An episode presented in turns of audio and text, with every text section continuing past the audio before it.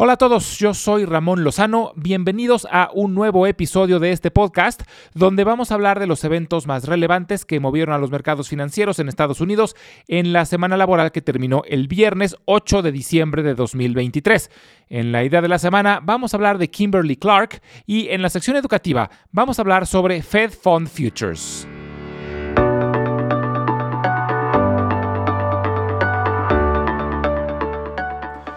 Fue una semana relativamente callada, pero donde los tres principales índices lograron terminar con ligeras ganancias. El Dow Jones subió menos del 0.1%, el Standard Poor's 500 subió el 0.2% y el Nasdaq ganó el 0.7%. Es la sexta semana consecutiva con ganancias, la racha más larga desde 2019 y es buena señal que después del brinco que tuvimos en noviembre, los índices hayan mantenido esos niveles al arranque de diciembre.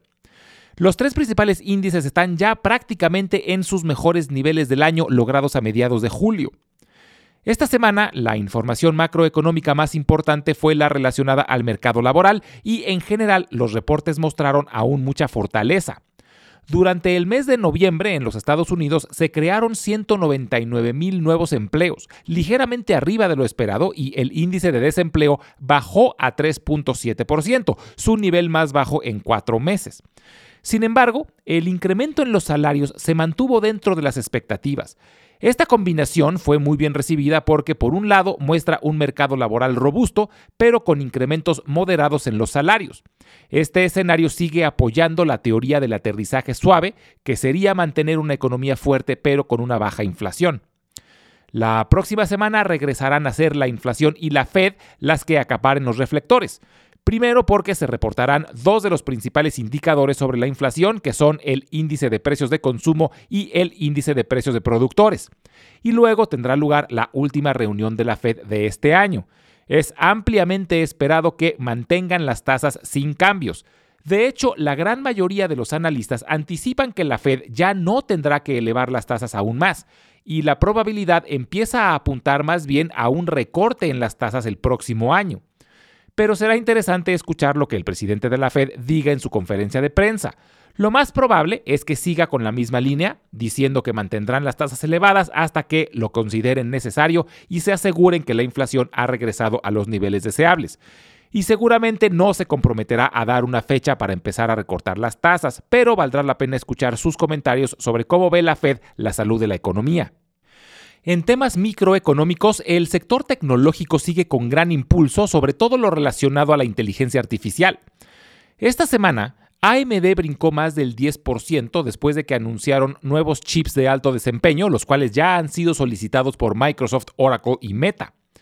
Y Alphabet, la empresa madre de Google, subió más del 6% después de que anunciaron un nuevo producto llamado Gemini, que es un sistema de inteligencia artificial generativa, pero que no depende únicamente de texto y que va a complementar a Bard, el chatbot que actualmente tiene Alphabet.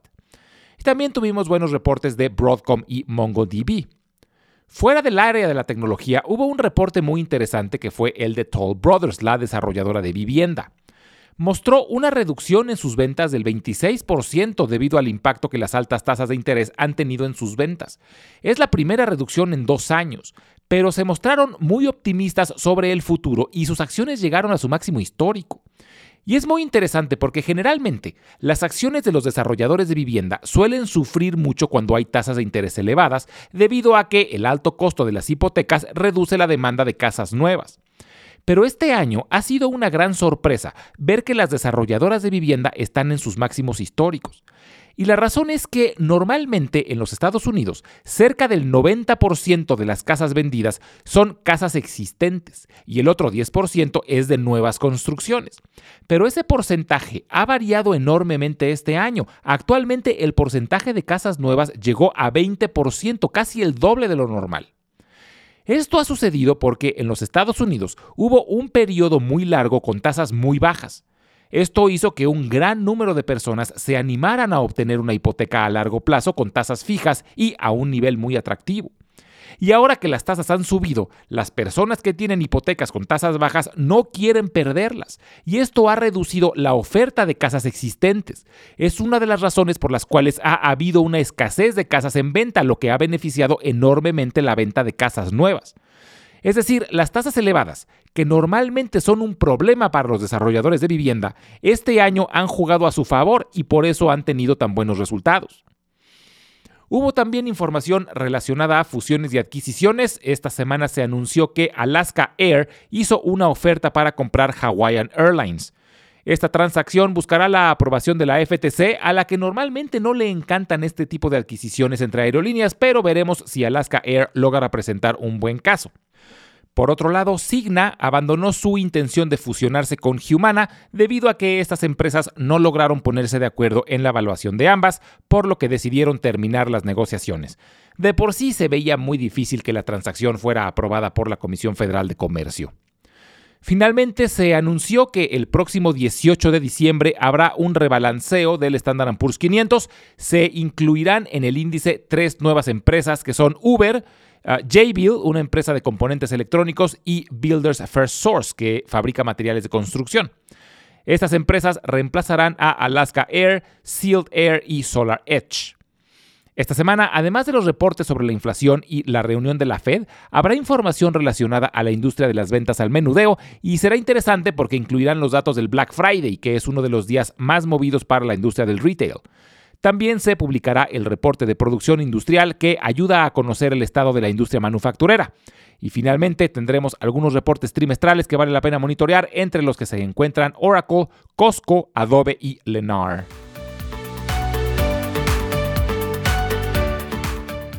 En la idea de la semana vamos a hablar de Kimberly Clark. Su símbolo es KMB.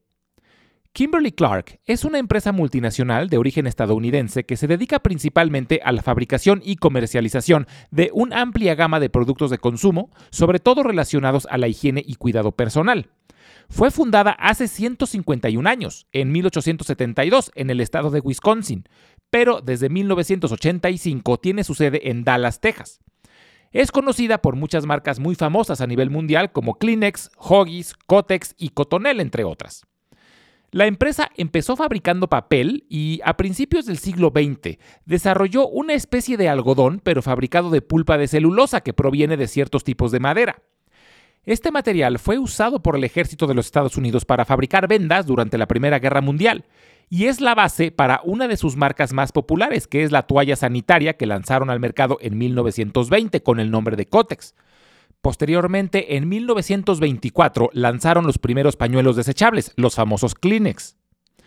Actualmente, Kimberly Clark tiene más de 45 mil empleados y sus marcas son vendidas en 175 países. Este año, las acciones de Kimberly Clark han tenido un desempeño muy pobre. Llevan perdido el 14%, mientras que los principales índices han tenido un año extraordinario.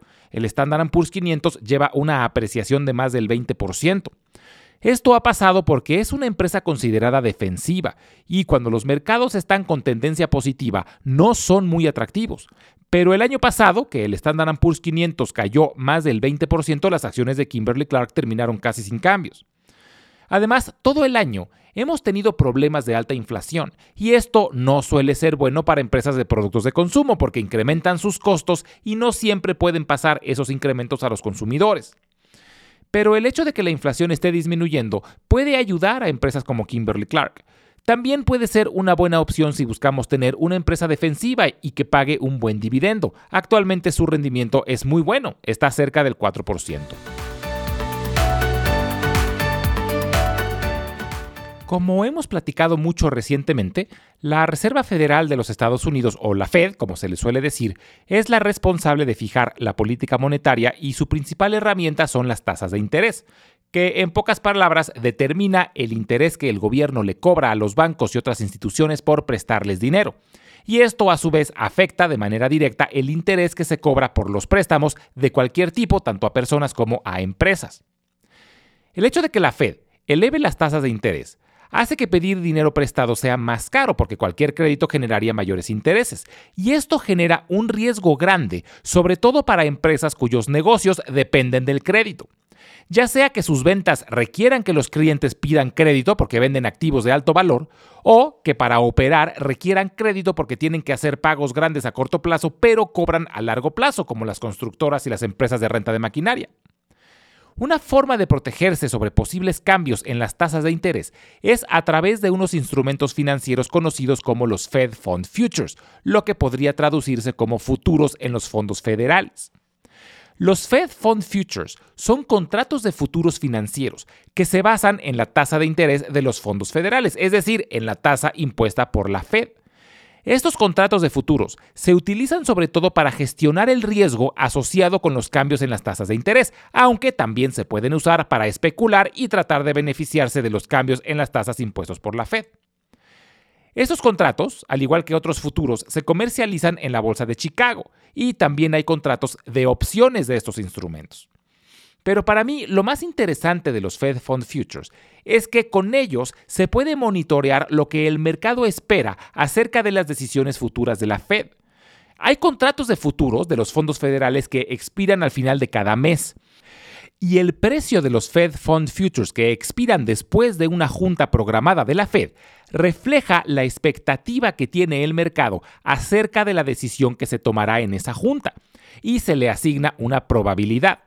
La Bolsa de Chicago publica esta probabilidad en una herramienta conocida como la Fed Watch Tool. Ahora, es importante entender que esta no es la probabilidad real de que la Fed tome una u otra decisión. Esa solo la saben los gobernadores de la Reserva Federal. Lo que esta herramienta representa en realidad es la proporción de inversionistas que piensan que la Fed va a tomar una u otra decisión.